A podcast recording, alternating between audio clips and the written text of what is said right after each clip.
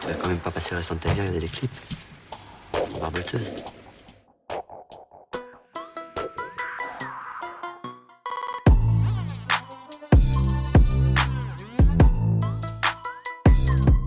Que l'on pense à la colère de Kellys dans Cut en 99, au sourire de Beyoncé et de sa batte de baseball dans Hold Up en 2016, au cowgirl déchaîné de Threes and Sevens des Queens of the Stone Age ou encore au gang de filles de Siliconé de Niska en 2019.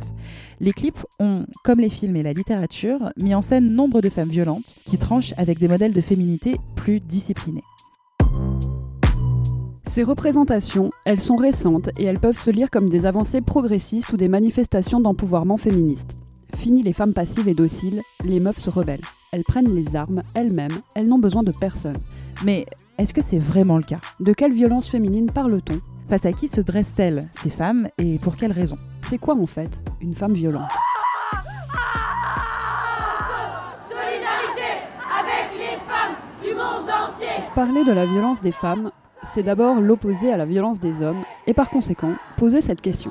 Qui a le droit, dans nos sociétés, d'être violent Historiquement et culturellement, la violence des hommes est perçue comme étant au mieux légitime, par exemple la guerre. Spartiate Quel est votre métier? Ou au pire, ontologique ou naturelle. Boys will be boys. Je suis un homme, je suis un homme,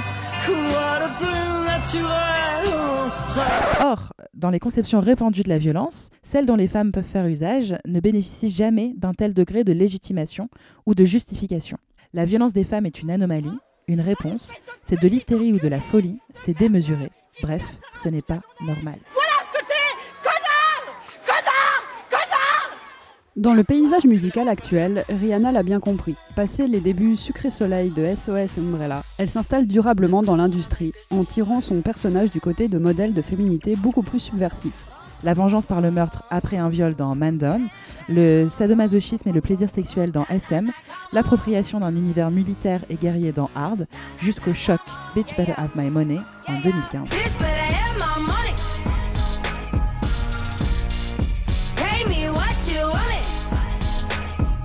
Co-réalisé par Rihanna herself et Megaforce, un duo de français, ce clip court-métrage de 7 minutes n'est pas associé à un album en particulier et déclenche une grosse, grosse polémique. Oh my god. Il met en scène un groupe de femmes, mené par Rihanna, qui prend en otage une riche femme blanche, l'emmène en road trip et la torture, avant de la ramener chez elle pour finalement s'en prendre à son mari.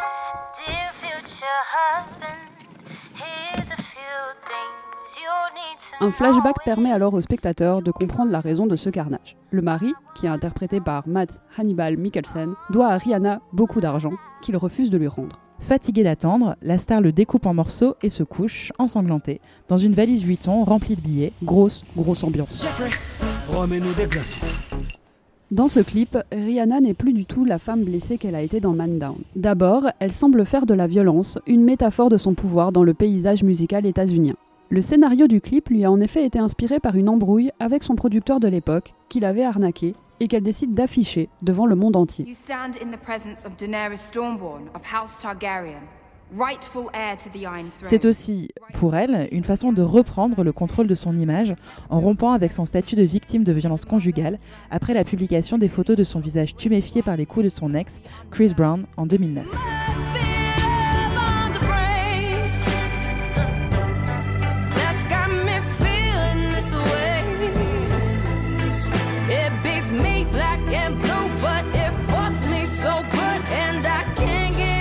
Mais la violence de Rihanna n'est pas seulement le symbole de sa puissance dans l'industrie musicale.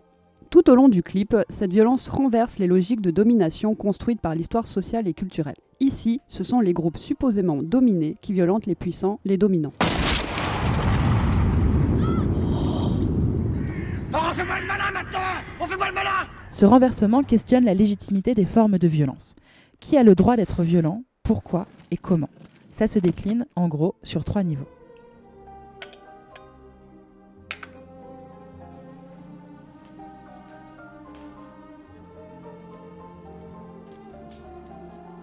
Le premier niveau, le plus évident, c'est celui de la race.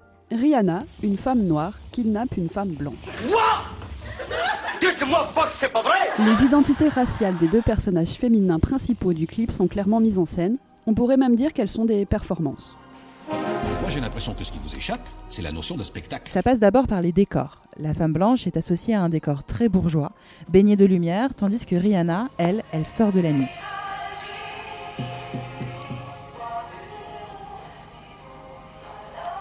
Ça passe aussi par les accessoires. La bourgeoise est vêtue d'un tailleur pantalon blanc, elle est blonde et diaphane, quand Rihanna, qui est vêtue de fringues beaucoup plus foncées, est une figure plus sombre. Ça passe enfin par l'iconographie. Les sévices que fait subir Rihanna à la femme blanche qu'elle kidnappe renvoient en partie aux représentations des violences coloniales. À un moment du clip, le personnage féminin blanc est par exemple carrément ligoté nu et pendu par les pieds par Rihanna et ses acolytes.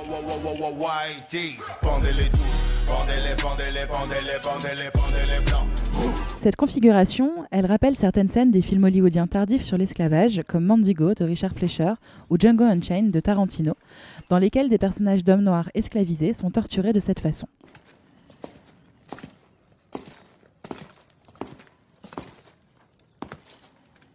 En inversant la configuration, désormais c'est le personnage blanc qui se balance dans les airs, Rihanna questionne la légitimité d'une violence construite par l'histoire, dont la mémoire aux États-Unis est particulièrement vive et sensible. Black lives matters because you're killing black people.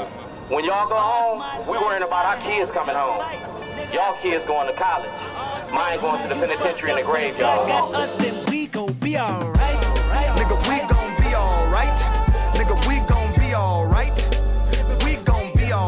Ce premier niveau, il en croise un second, celui de la classe.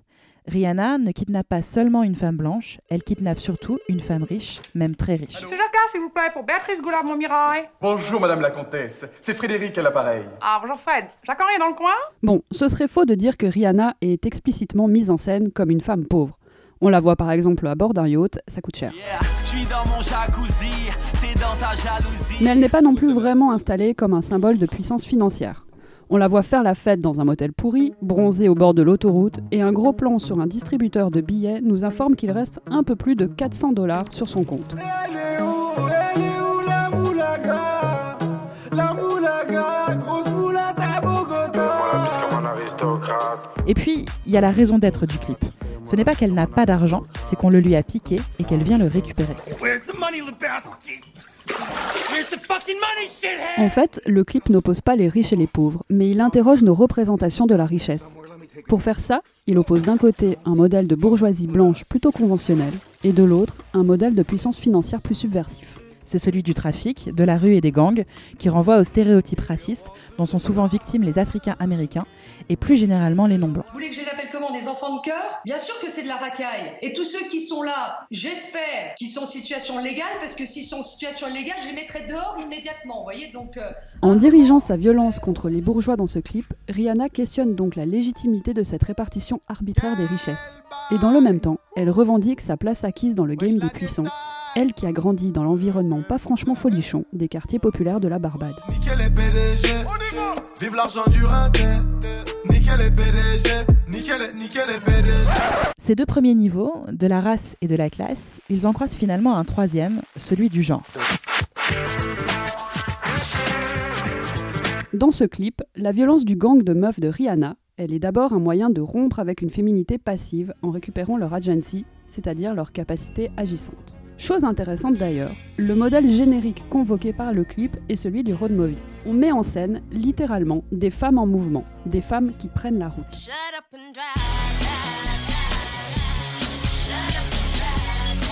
Cette reconquête de l'agency, elle passe également par l'affirmation de la sexualité.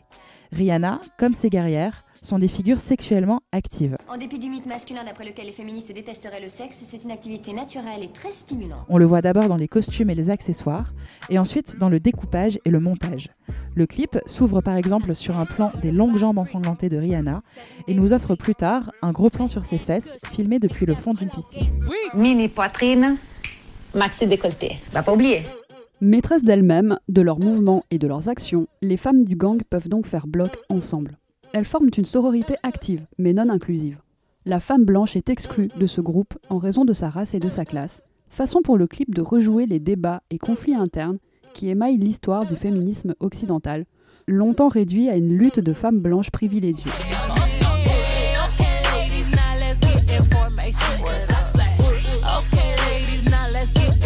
Bon, récapitulons. On s'en est pris aux blancs, aux riches, aux femmes blanches riches, il ne reste donc plus qu'à s'en prendre aux hommes, et particulièrement aux hommes blancs, riches et en plus hétérosexuels. Every hour of every day, be the man of today. La fin du clip installe le personnage masculin comme un condensé de pouvoir contre lequel prendre les armes.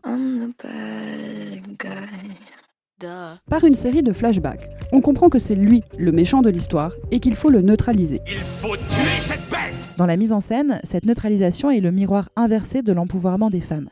Contrairement à elle, l'homme est immobilisé, attaché, ligoté sur une chaise. Et contrairement à elle, il n'est plus maître de sa sexualité, mais contraint à une semi-nudité passive qui l'assimile à un objet. Tu es à moi, tu entends Tu es ma chose, le fruit de mes doigts délicats. Rihanna, d'ailleurs, s'apprête à le découper et donc à fragmenter son corps. Elle va le démonter exactement comme un meuble Ikea.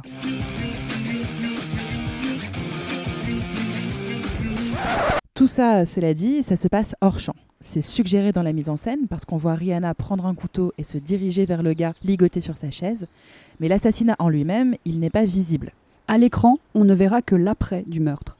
Rihanna à poil et ensanglantée dans la fameuse valise de billets.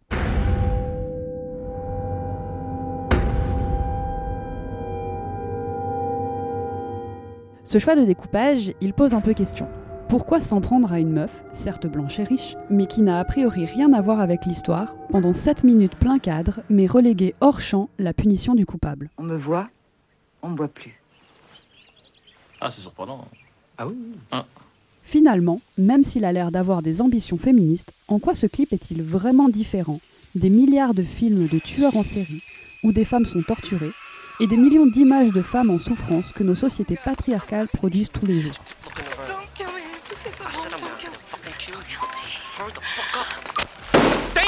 La réponse, c'est qu'il ne l'est pas vraiment. En fait, dans ce clip, la représentation de la violence des femmes ne sort pas des limites de celles qu'elles ont, historiquement et culturellement, le droit d'exercer. D'abord, cette violence, c'est encore et toujours de la rivalité entre femmes. Ensuite, cette violence, elle est stigmatisée dans sa démesure. Enfin, elle n'est pas autonome, comme l'est généralement celle des hommes. Les femmes ici ne provoquent pas la violence, elles répondent à un comportement malhonnête et se défendent contre des attitudes qui reproduisent historiquement et individuellement une domination, et notamment une domination de genre. Mais je le sens, je le sais, je le suis, il se fout de moi. D'ailleurs, le clip n'invente pas de nouvelles formes de violence. Il récupère ce qui est déjà là et qui a été façonné par les hommes. Avec ses motels crades, ses flingues, ses décors, ses yachts et ses soirées à la tisse pas chère, l'imaginaire sur lequel repose la mise en scène s'inspire d'une esthétique gangsta rap historiquement codée comme masculine, qui, au final, agit un peu comme un carcan. La liberté des femmes, oui, mais dans les limites et les images prévues par les hommes.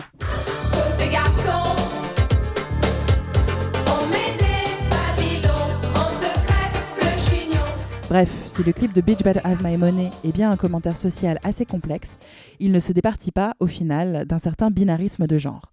La violence y reste un outil pour produire et reproduire de la différence de sexe, comme l'écrivent Geneviève Pruvot et Colin Cardi. Le patriarcat est donc tranquille, il peut retourner compter ses billets.